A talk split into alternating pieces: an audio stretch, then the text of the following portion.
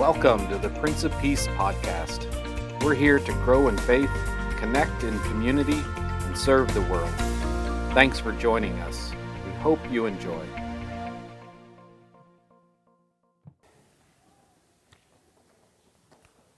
Well, it's my second week back, and again, it's so great to be back here among you after being on sabbatical for three months this summer. What a gift that was to have that time away, and as part of that time away, we got to see a lot of amazing things as a family, had some great times together. One of the last places we were able to go was to Rome. And one of the details that I missed out earlier on, and I just didn't know about Rome, and we got there, we were surprised. We walked into one of the plazas and we, we saw this huge, clearly Egyptian obelisk sitting there in the middle of the plaza. And then as we went around the city, we kept seeing these Egyptian obelisks in these different plazas incorporated into fountains. It apparently was a status symbol. After Rome had conquered Egypt, Egypt, this ancient civilization that was known to be one of the greatest civilizations, Rome was saying, Guess what? We are now the great civilization of the world, and we'll take this object that has been there for centuries and we'll bring it to Rome, that is now the center of civilization.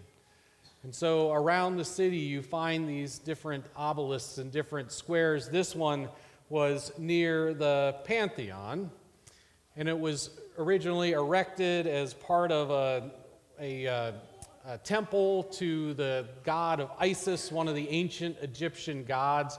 The Pantheon is this building that has been there since before the time of Christ. The first Pantheon was built around 29 BC. The building we see here was built around 126 AD. You can see inside that building as well in this next shot, this great dome that, can you imagine at that time to think about the fact that they were able to build something like this? So here you've got this, this obelisk from 1300 BC that they brought there to Rome that was dedicated to one of these gods, this pantheon, a building dedicated to all of the gods. And the Romans used these places of worship as one of the ways that they controlled the people. They were there to show the favor of the gods upon the rulers of that time. And in those cultures of Egypt and in Rome and in ancient Greece, it was often also the rulers of the time that claimed some divine identity before the people. And standing at the Pantheon, I couldn't help but think of being in Caesarea Philippi back in February, and you'll see that here. That ancient city was far from the power seat of Rome, but it operated as a similar marker of the power of the gods in the region of Galilee. All that remains now are these ruins, but in the next slide, you can see what they believed it looked like at the time of Jesus when he went there to Caesarea Philippi with his disciples that we read about in today's gospel. One writer summarizes the scene this way He said, The place was littered with the temples of the Syrian gods. Here also was the elaborate marble temple that had been erected by Herod the Great, father of the then ruling Herod Antipas. Here also was the influence of the Greek gods. Here also was the worship of Caesar as God himself. You might say the world's religions were on display in this town. And it was this scene and this, with this background that Jesus chose to ask this most crucial question of his ministry. What an incredibly rich background, indeed, for Jesus to ask Peter this question that speaks to the heart of what it means to be a disciple of Jesus. And in fact, I think it's this backdrop that helps us to relate to this first century story with our own story in this time and in this place. Jesus asked the question, Who do you say that I am? And like Peter before us, staring into the eyes of Jesus, he could see in his periphery all of these symbols of power that claim, made claims of ultimacy in his time and in that place, today we also see the symbols of power in our own time behind Jesus as he asks this question. Our corporate logos, our education logos, our national logos, our personal status logos, our style, cultural logos, economic logos, physical fitness logos, our family logos, and maybe even most importantly, our religious logos. In front of all of these symbols of power stands Jesus. Jesus, the one who chose the path of a servant. Jesus, the one who said he desired mercy. Jesus, the one who tells us to love our enemies, Jesus, the one who always chose the poor and the outcast, this Jesus stands with all of our symbols of power and prestige and security looming behind him, and he asks us, And who do you say that I am? A poignant question because we know a simple answer is not what he is going for here. The inclusion of the geographical location of this story points to the gravity of the question and the answer. For to declare Jesus as Messiah here is to declare Jesus' way to be superior to all of the other ways, the other routes to fulfillment ordained by this world. To say yes to Jesus is to say, yes, we are going to build our identity on a different rock than all of those other rocks that were surrounding them. To say Jesus, say yes to Jesus, is to say no to all of those other claims on our lives. It's to say yes, we will die to this world to these identities to be reborn in the identity of the love and the grace of Jesus. Just think of all of the things that we say no to when we say yes to Jesus. For one, we say no to the supremacy of our nation. Jesus didn't die for the sake of America alone, but for the sake of the world.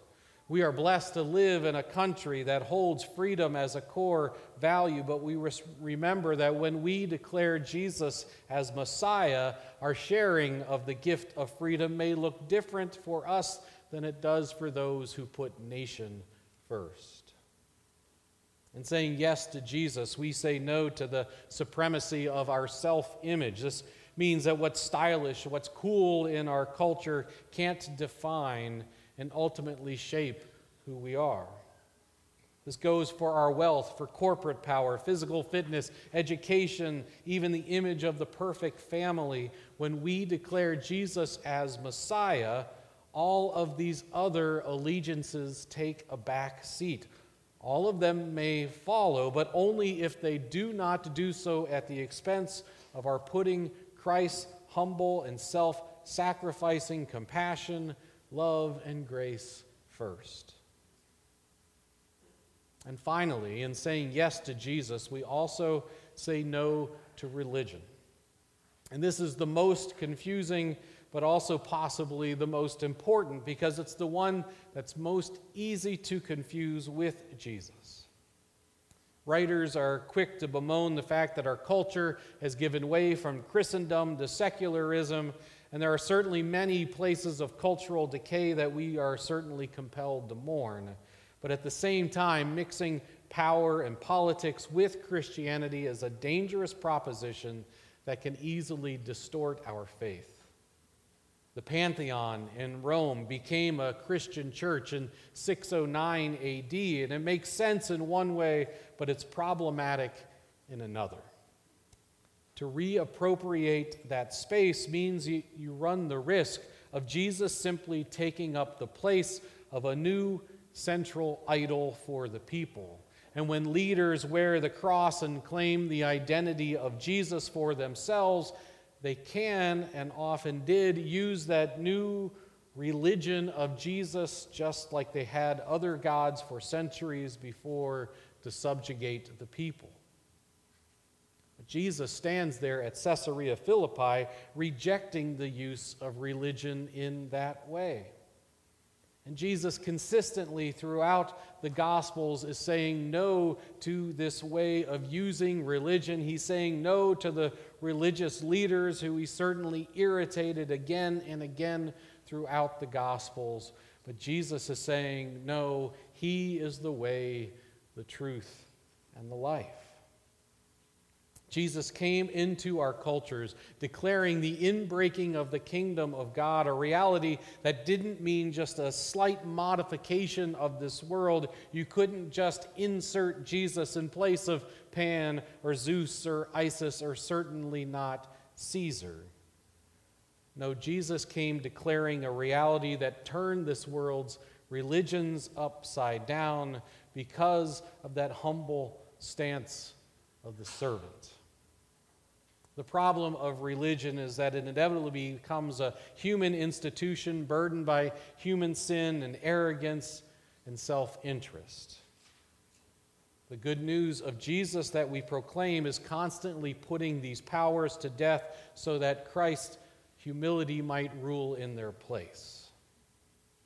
And while the church is Christ's body, it can never fully be the Christ. It's always a mere vessel that brings forth Christ to and for the world. Individually, we cannot become Christ through some spiritual perfection, but we reveal the Christ who dwells in us. And we pray that living together in community, the sum of the gifts given to us by the power of the Holy Spirit, can work together in a way that others experience and get a taste of what it means to confess the way of the Messiah in the face of so many other ways, just as those disciples did there at Caesarea Philippi. This, I believe, is part of the beauty of our Lutheran witness at its best. Because at our best, we are mirroring, mirroring the point of the Reformation, to point to Jesus and not to the church or anything else. The church in Luther's time had become this force within the world that was too focused on itself and the power and the wealth that individuals could amass for themselves as leaders. And Luther tried to cut through all of this and say it's not about the church, it is about Jesus. It's about the good news that Jesus came to bring, and this good news has to stand at the heart and the center of who we are. And the way that we maintain that identity is by gathering again and again around a table of grace and mercy and sacrifice to remember what Jesus came and died for. And so it is that we gather around this good news that stands at our heart. One of our uh, supplements to our Lutheran book of worship says this it says, Lutherans believe the Holy Spirit brings people to gather around this gospel gift. And by enlivening the word and sacraments, the means of grace, brings the people to trust and believe in God again. Lutherans think that the people who gather are thus formed together by the Spirit to embody and give away to others the very gospel they celebrate. Interestingly, in other cultures, Lutherans are not Lutherans, they're known as evangelical churches. That is, churches that understand themselves to be centered in the gospel, the evangel, the good news section concludes Evangelical worship, by this understanding, does not so much focus on what we do or decide as on what God has done, is doing, and will do. Evangelical worship knows that all people, young and old, insiders and outsiders, old timers and newcomers alike, are in need of this gift, this word of forgiveness, this taste of mercy and life, bringing us again and again to faith. At the end of the day, the church is an institution like any other. It's burdened by human sin and arrogance and self justification. But at its best, it is an institution that continues to put these powers to death so that Christ may rule in their place. Jesus stands before us once again this day and every day to ask the same question that he asked of Peter long ago. And every day the backdrop is there, and though it changes, it remains. Some days the symbols loom larger than others, but every day this question remains Who do you say that I am? And we are to stand as witnesses to all of the powers and principalities of this world and to claim the power of Jesus.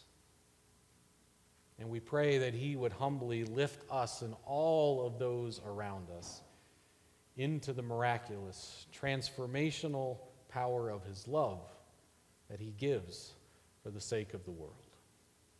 Amen.